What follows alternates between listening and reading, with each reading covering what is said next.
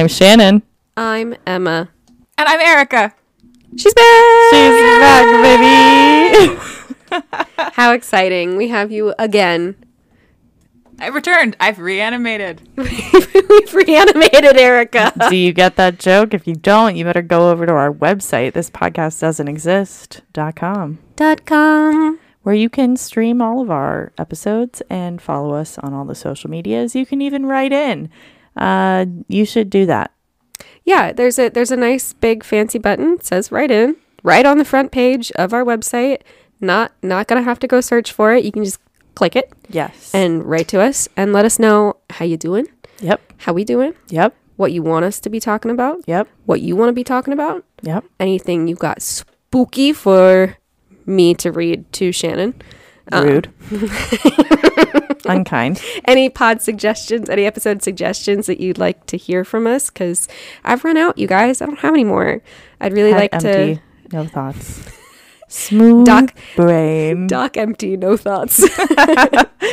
Um, and shout out to people who recently left us a review. Yeah. We really appreciate it. And uh, if you're a longtime fan of the pod, maybe go on over to like Apple Podcasts and write a review.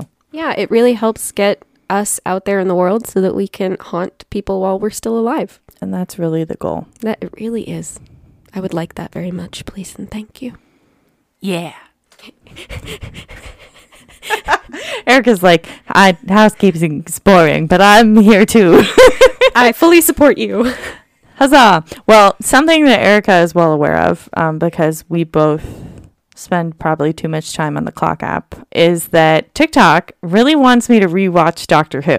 It keeps showing me clips and things, and I'm like, I don't have the time for this. I there's a new You season of D20. I'm already behind by two episodes. How am I supposed to do this? You don't have the wibbly wobbly timey wimey no stuff for it? No, I don't know where this is going, but I'm already so in.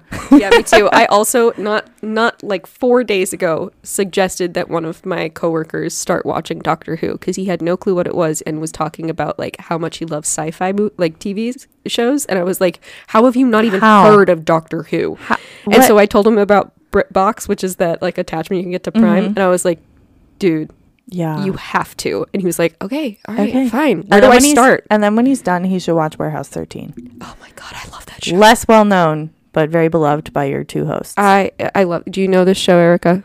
No. You should watch it. It is uh, great. And there's a character who I love named H.G. Wells. Oh, Lord. It's unexpected. And It is so good. Shocking. All right. All right. I'm Emma's like about to cry It with goes in the joy. queue.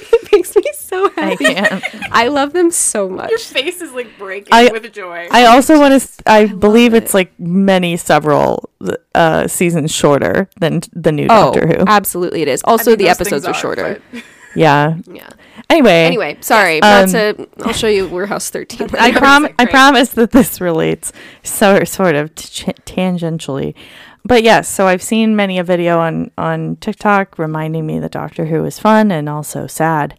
And mm. also I saw a video about today's topic which is also sad. oh no. Sorry, can't all be frozen heads in the freezer.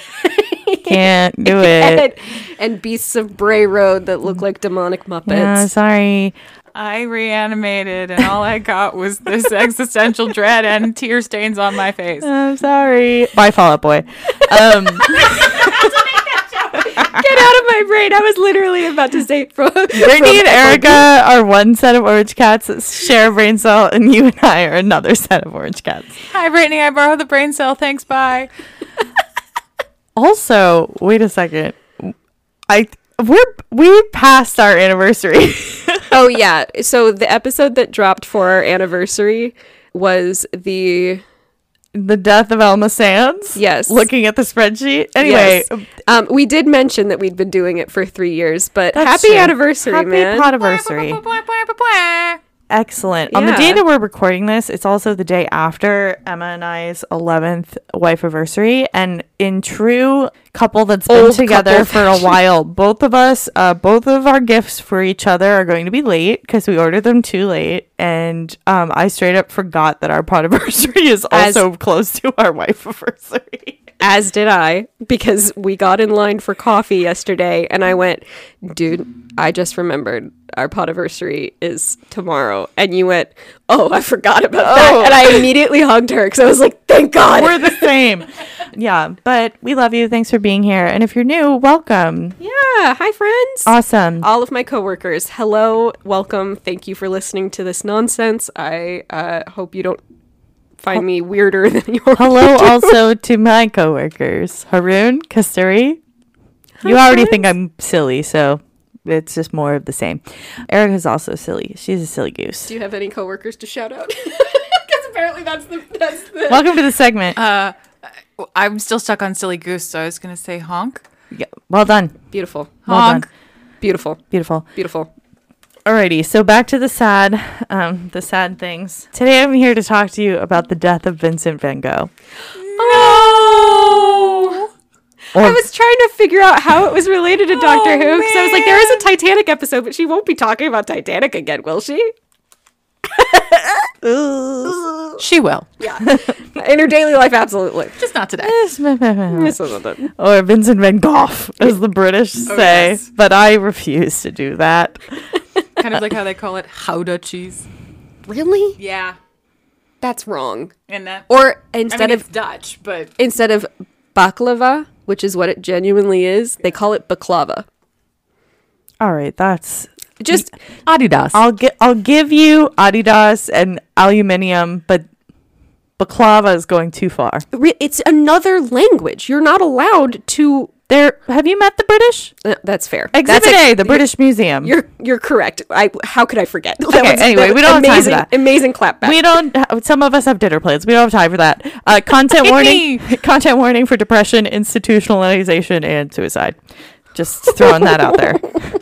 I was about to say same before you got to the suicide. Uh, yeah, like, no. boop, boop, boop, boop. All right. So here's a little bit of background, because of course there's background, because it's me. Famously ginger, Vincent van Gogh was born in the Netherlands in 1853 as the the son of a minister. howda. He spent seven, seven years working at a commercial art firm before deciding to try his best to add some good to the world as a teacher and a preacher. And yes, that does rhyme. He stepped up his drawing game while working as a missionary with Belgian coal miners and was eventually dismissed by the church in 1880. oh, they were like, and we don't need you anymore. They were like, "Good try. Um, we're good. You, you your interests lie elsewhere, so maybe scoot on along." And now I have a quote from the National Gallery, which you should go to if you're near or visiting Washington D.C. Please do. Quote, Van Gogh's earliest paintings were earth toned scenes of nature and peasants. Yeah. But he became increasingly influenced by Japanese prints and the work of the Impressionists in France. In 1886, he arrived in Paris, where his real formation as a painter began. Under the influence of Camille Pissarro, shout out to lady painters, what's up? Van Gogh brightened his somber palette and juxtaposed complementary colors for luminous effect. Younger artists like Henri de Toulouse-Lautrec and Paul Gauguin prompted him to use color symbolically and for its emotional resonance. Unquote. I love this. Is this feels like a new bit that you because this was also part of yesterday, where anytime Shannon will see a French word or phrase, she will just over enunciate and over phlegm it. It is so good. Wait, wait, wait. Like her favorite restaurant? Oh, bon pain. Or le pain quotidien. Oh yeah. I'm right. sorry, I think you mean La Paix Quotidienne. There we go. There it is. I was trying to get her to do it. Look, here's the thing. If I know I'm going to mispronounce it, I might as well make it funny. Haha. Do we do we need to unpack that? Is No. that something we need to? No, Okay. we don't have time for that. No, Some of us have dinner plans. Yeah. some of us are wearing real clothes, and some of us are wearing comfies. Though he enjoyed the artistic offerings of France's capital, he also found it overstimulating. Hashtag same. So he moved out to the countryside in early 1888. He hoped the calm would help him hone his craft and awaken new artistic energy in him. They're both riding invisible horses right now, and I can't focus. Oh, I thought I was in the carriage with you, and you were the one that had the reins. That's what I was doing. That's what I thought too. oh, okay. Okay. So Clearly, we, we, were need on the same. lessons from Yeah. the mime. I'm The trying best, to get him on the bingo card, you guys. the best supervillain. Well, reference to a real life friend or person. There you go. He's real. Only as real as Greg. Our favorite cryptid. Okay, fair. Sorry, Shannon. Please keep telling us about Van Gogh. No, you're fine. We need some levity for uh, what's to For come. later. yeah. Okay. As, great. as early as 1883. Oh, we're talking about uh, this section of the, the notes is titled A Troubled Mind. As early as 1883, Vincent van Gogh wrote to his brother Theo, quote, As to the time I still have ahead of me for work, I think I may safely presume that my body will hold up for a certain number of years, between seven to ten, say. I should plan for a period of between five and ten years, unquote. Oh my God. Oh my god. That's first of all very sad, just in general, but also the like. Okay, I've got maybe five or seven years, so um, let's just so you know, if you want to say goodbye to me, you got to say goodbye to me within that time frame. Thanks so much. like, hope you're good. Yeah. Just prepping you. Uh, Van Gogh hoped to attract like minded painters out to the countryside, but only Gauguin joined him, who the, he stayed with Van Gogh for about two months. Uh, but it soon became clear that their personalities and artistic temperaments were incompatible, and Van Gogh suffered a breakdown just before Christmas. It was during this period that Vincent, in a deeply depressive state, famously cut off part of his left ear, reportedly to give it to a prostitute. I'm sorry. Yeah, ma'am, but sir, I don't need that. Thank you so much. I didn't know about the prostitute part. That yeah, that's in some of the sources. I don't know. I didn't dig deep into it, but That's fair. That doesn't feel like payment. That feels like well, I A think threat. it was. in- Uh, I think it was more like uh, not a payment, but so much as like, like a a token. keep me with you. Ooh. Maybe I don't know. No, Again, that's, that's a fair thing. I didn't. like, I didn't get into it, but he was he was not well. no, Poor guy. no, Yes. poor buddy. Um, this, paired with a series of other incidents, led to a public petition that required Van Gogh to enter the hospital. Uh, the community was like, bro, you're not good, so we're just going to have you go over here. Okay, thanks. His condition improved, and he was ready to be discharged by March 1889, which coincided with the, bro- uh, the wedding of his brother. However, at the last moment, his resolution failed him, and he confided to Frederick Salis, who served as an unofficial chaplain to the hospital's Protestant patients, that he wanted to be confined to an asylum. At Salis's recommendation, Van Gogh chose an asylum in nearby Saint Remy and entered treatment in May of 1889. He painted whenever he could, believing that continuing to work was his only possible route to sanity. It was during this period that he produced some of his most famous works, including Starry Night. He worked in a style called plein air, aka working outside. Shout out to my mom. I was just about to say, shout out to Karen. Karen Fletcher Fine Art at K Fletch Art. She's a great follow. yes. I love it. Hi, Mama Karen. Go follow my mom. Da da da da. Yeah. Marketing. You're welcome. She's a marketing professional. Certified. Ooh. From January to March of 1890, Van Gogh suffered his longest and most serious depressive relapse, according to researchers.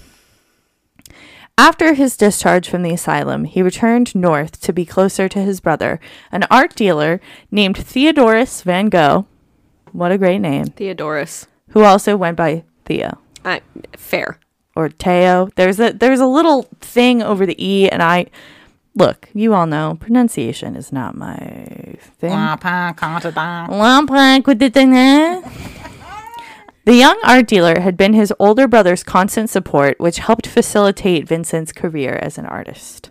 So, shout out to siblings supporting siblings. Yay. Upon his move, his health seemed to improve, according to letters he wrote to family members mentioning that his nightmares had almost completely disappeared. Oh, good. Because by the end of his time at the asylum, he he wrote to various people about how like the illness of the other patients was like affecting his own mental state, like pulling him down, which I could see. Like Yeah. if you were kind of on an upswing, being around like bummer people. or or seeing You or know? seeing other traumatic things happening to people either Yeah. within their own heads to them like they're doing it to themselves or other like you know why they're there yeah. i'm sure makes it very hard to feel like you probably felt guilty for feeling better Yeah. and like that's not fair but Yeah. that's you know he he seems like somebody who would take that as like i shouldn't be feeling better i shouldn't be Mm. here if i feel this way Fair. But- Therapy moment reminder that just because you're feeling depressed or sad or otherwise not at your best, that does not mean you are a burden and you should still talk to your friends. amen Thirded. Oh, there we go. Huzzah. And the motion passes. gavel, gavel, gavel. Insert Brittany's gavel gif. Um, furthermore, an unsent letter to Paul Gauguin, which Van Gogh wrote around June 17th, is quite positive about his plans for the future. After describing his recent colorful wheat studies, I saw one of those in person and I cried. As you as you should. he explains, quote, I would like to paint some portraits against a very vivid yet tranquil background. There are the greens of a different quality, but of the same value, so as to form a whole of green tones, which by its vibration will make you think of the gentle rustle of the ears swaying in the breeze. The ears of wheat, I assume. Um, Nope, my ears. ear and and a half. Um, it, it is not at uh, at all easy as a color scheme. Unquote. But uh, he wanted. He was like, "Yeah, I want to do some. Yeah, I love this like happy part, but also I hate it because I We know, know. yeah. Sorry, that's welcome to the show. At least there are no creepy dolls today. Yeah. You're welcome. There won't there won't be a creepy doll in mine either. Are you sus- y- I don't like your face. no, there are no creepy dolls. I was like, how on earth? I just had for the bit. I had to. On July second, there you go. Writing to his brother, Van Gogh comments. Visual bit acknowledged, everybody. We will not be explaining the bit on the pod. On July 2nd, writing to his brother, Van Gogh comments, quote, I myself am also trying to do as well as I can, but I will not conceal from you that I hardly dare count on always being in good health. And if my disease returns, you would forgive me. I still love art and life very much, mm. unquote. His later letters demonstrate the fluctuation of feeling that is so common of depressive episodes, but overall, Vincent seemed newly rededicated to his craft with a seeming hope for the future. And now we're going to talk about the accepted truth, what a lot of people believe happened. Great. Love it. Sheep.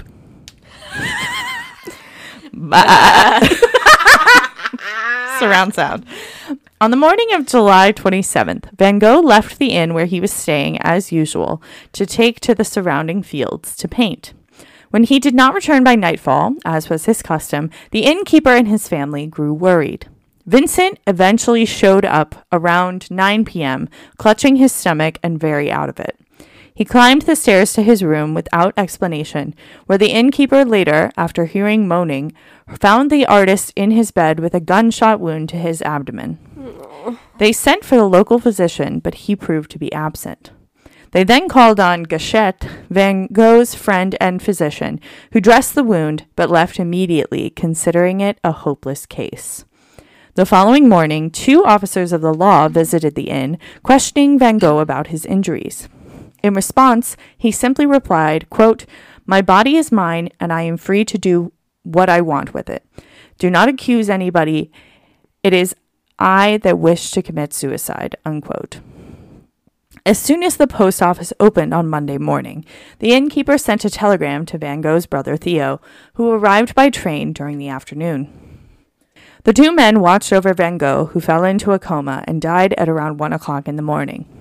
In a letter to his sister, Theo told of his brother's feelings just before his death. Quote, he himself wanted to die. When I sat at his bedside and said that we would try to get him better and that we hoped that he would then be spared this kind of despair, he said, The sadness will last forever. I understand that he wanted what he wanted to say with those words. Unquote. And then this was just also sad, and, but also nice. His brother Theo died at the age of 33, just six months after his brother died at the age of 37. No. In 1914, Theo's body was exhumed from his resting place in Utrecht, Netherlands, and reburied with his brother at the wish of his widow Jo, so that the artist's visitors would know how close the brothers were in both life and death. That's so sweet. Yeah. What a good sister-in-law. She's Right? like, Hell So yeah. you need Yeah. this. This is this is your final resting place. Yeah. Which brings us to our new theory. Murder!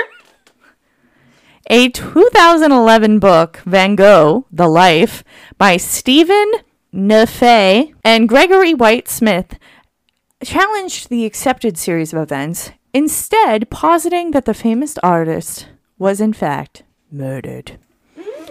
Murder. Before dying, Vincent was asked if he meant to commit suicide and allegedly said, quote, Yes, I believe so. Oh. But this does not explain why the easel and brushes that he had taken to the fields with him that day, not to mention a gun, were never found, and nor was a suicide note. Yeah, that feels weird.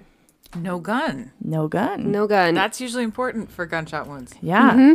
The book questions whether or not the artist could even get a gun because people knew that he had been in an asylum. ah. And I was like, Yeah. oh, community care. What a thought. Uh, the au- Never heard of her. Mm, je sais pas. The authors say that 16 year old Rene Secrétan, who had previously bullied Van Gogh, was the one responsible for his death. 16 year old? Bullying a grown ass man? Well, Uh-huh. but a mentally ill man. Oh, Yeah. I'm not, to Yeah. be clear, the shade is on the 16 year old. No, I there. know. Yeah. Yeah. But like, yeah. Oh God. Okay. Yeah. Great. Yeah. Well, get ready because uh, this kid totally sucks. He's this bougie little rich boy who summers in the countryside and thinks that his education gives him a license to do whatever he wants. He's a foul little snot, and I hate him. Oh wow. Tell us more. I will. Here's a quote from Vanity Fair.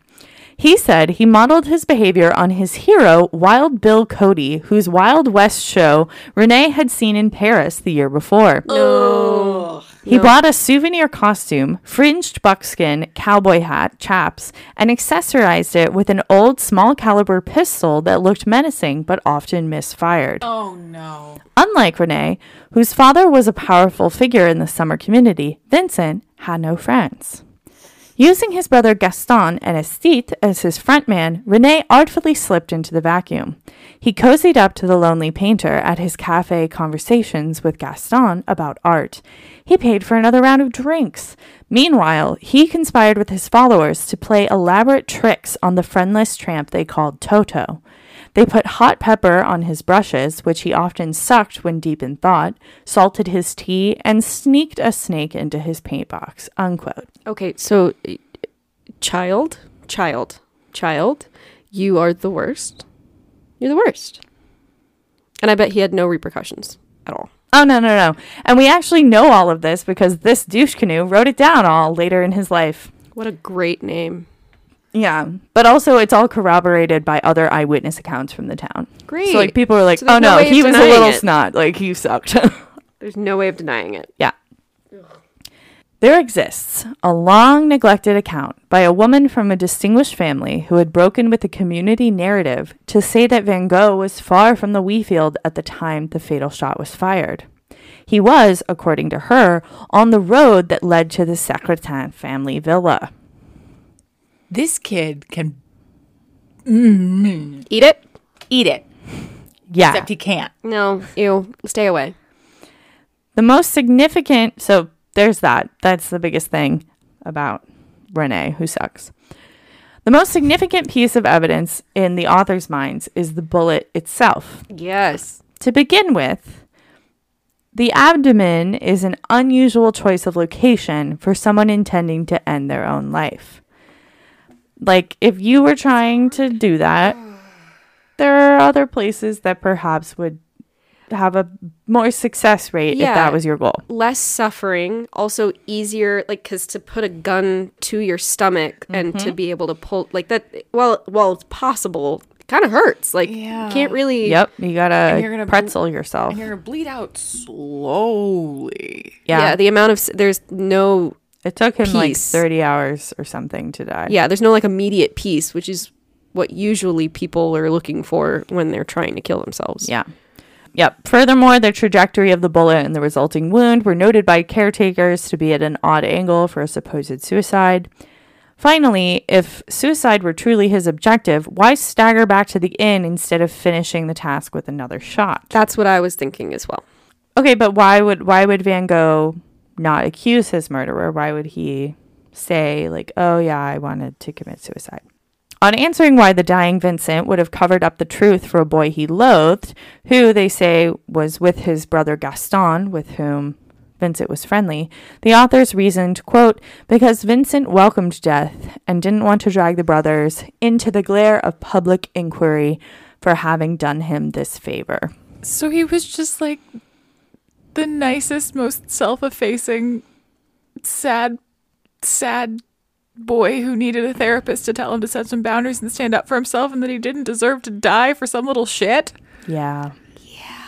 Also, like for someone who had been through a, a lot of mental suffering, it might have felt like to him, I don't want anyone else to feel this either, which Yeah. is a beautiful thing, but also awful. I've never heard this before. This was not a theory I'd ever heard before. I had not either. And then I saw a TikTok where someone was, they like stitched a video that was like, what's something that is like kind of, yes. um, you know, off the mainstream that you wholeheartedly believe or whatever. Oh, I need to get on that with Zelda Fitzgerald. But anyway, So the author, the, it's, this book is like the primary like proponent for this murder theory.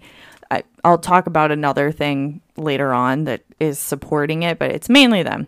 The authors also find it odd that Vincent left no suicide note. Having visited the Dutch archive dedicated to the artist's memory, they were well aware that he was a prolific letter writer. So, why would he leave no final words for his beloved brother, artistic colleagues, or the world at large? He did, however, pen a letter to his brother on that fateful morning.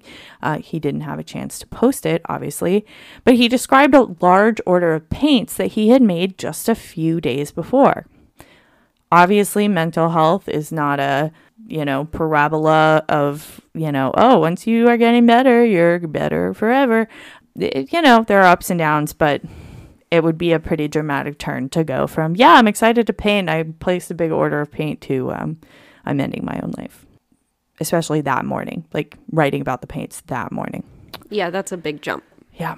The authors argue that the established narrative may be born of rotten fruit. It's based mainly on the testimony of one person, Adeline Ravoux, the daughter of the owner of the Ravoux Inn, where Van Gogh was staying, where he died. Where he was staying, comma, and where he died. Adeline was 13 at the time. She did not speak for the record until 1953, which was 63 years after the incident. When she did, she mostly channeled the stories her father Gustav had told her half a century earlier. Her story changed constantly, developing dramatic shape and even dialogue with each telling. No, lady. Ah. Like, tell me in extreme detail the events of something that happened to you when you were 13. Hmm. Yeah, No. exactly. Well, one time at the dance. No, I'm kidding.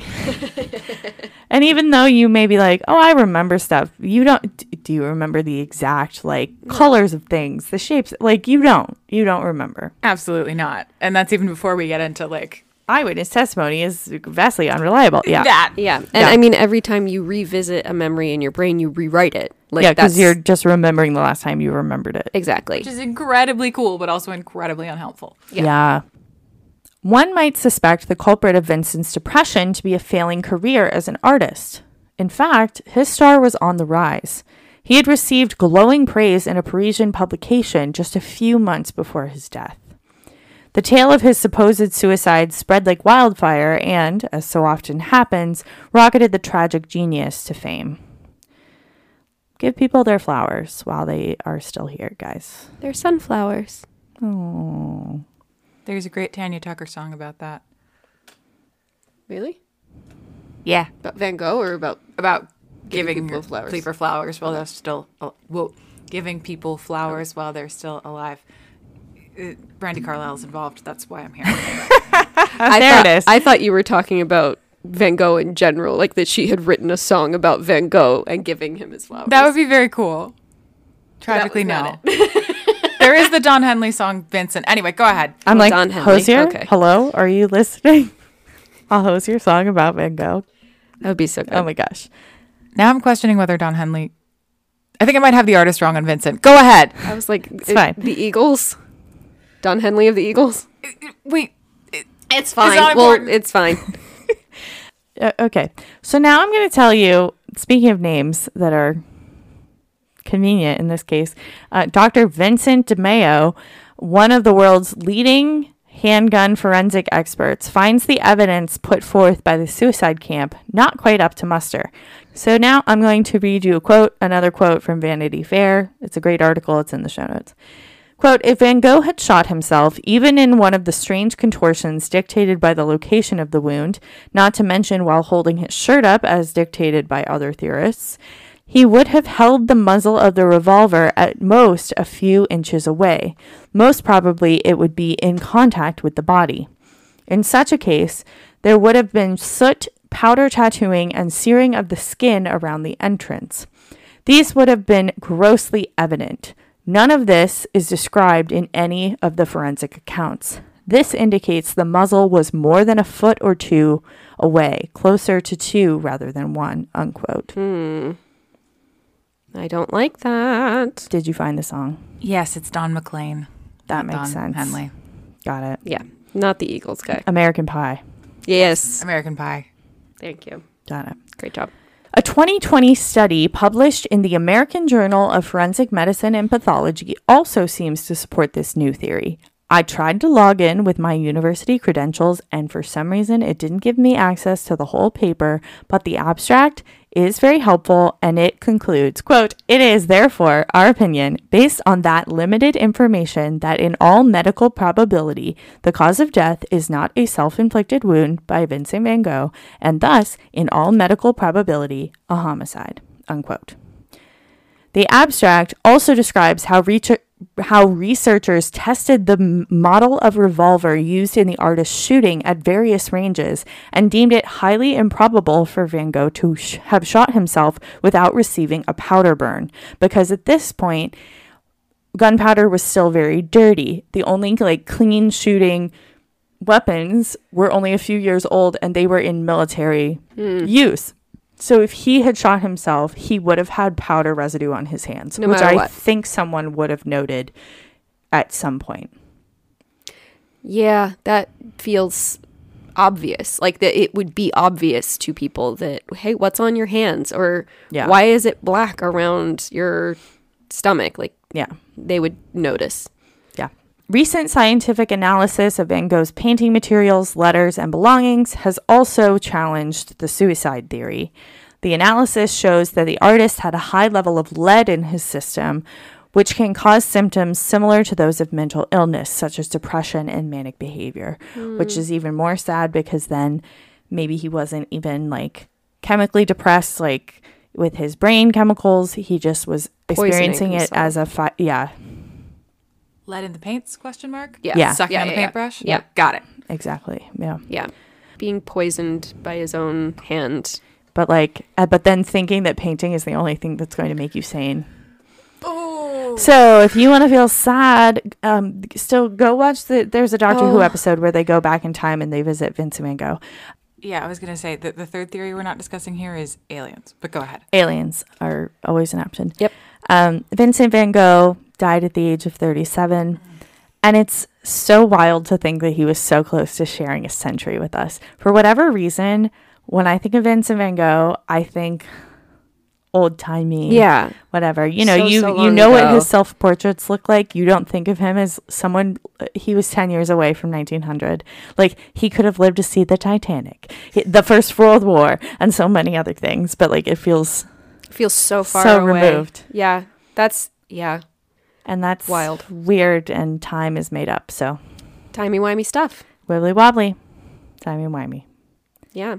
That quote from Doctor Who when Vincent van Gogh has been brought to the museum and is looking at everything, and Bill Nighy is just like, he was the most incredible person. He was feeling such pain and he saw so much beauty in the world and he chose to share it with us. Like, every time I see that scene, I cry because it's so good.